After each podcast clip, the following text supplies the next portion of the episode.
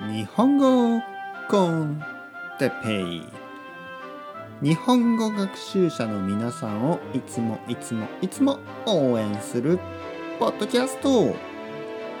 今日は一番いい勉強方法について。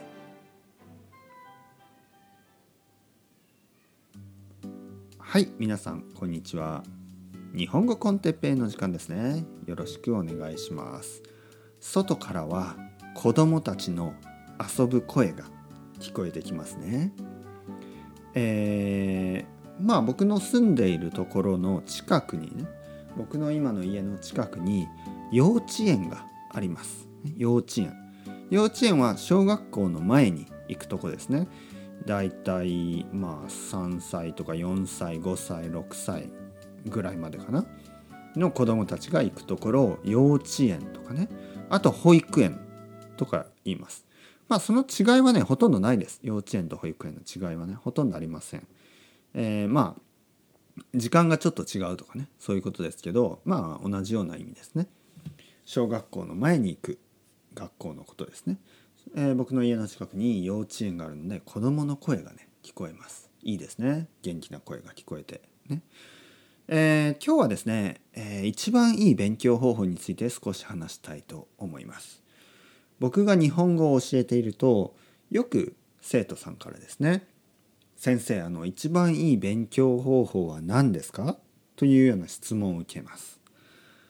まあその、まあ、まず一番の答えはですね、えー、人によって違うっていうことですね人によって違います。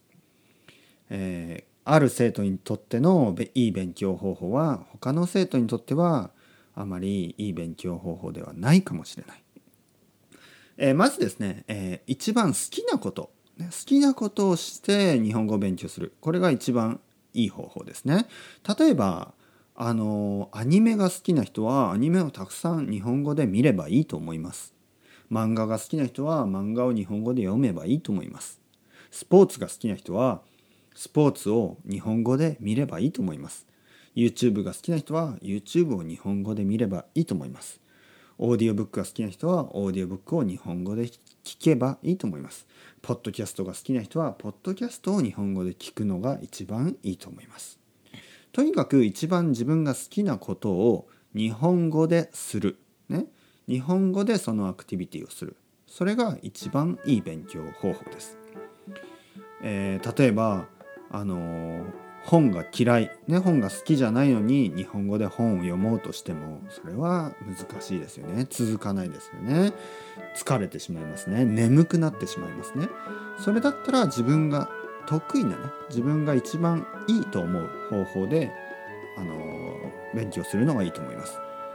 個人的にはねパーソナル。僕は聞いて話す、ね、僕は聞くことと話すことが好きなのでたくさんのポッドキャストを聞きながら iTalki で先生を探して、えスペイン語をたくさん話しました。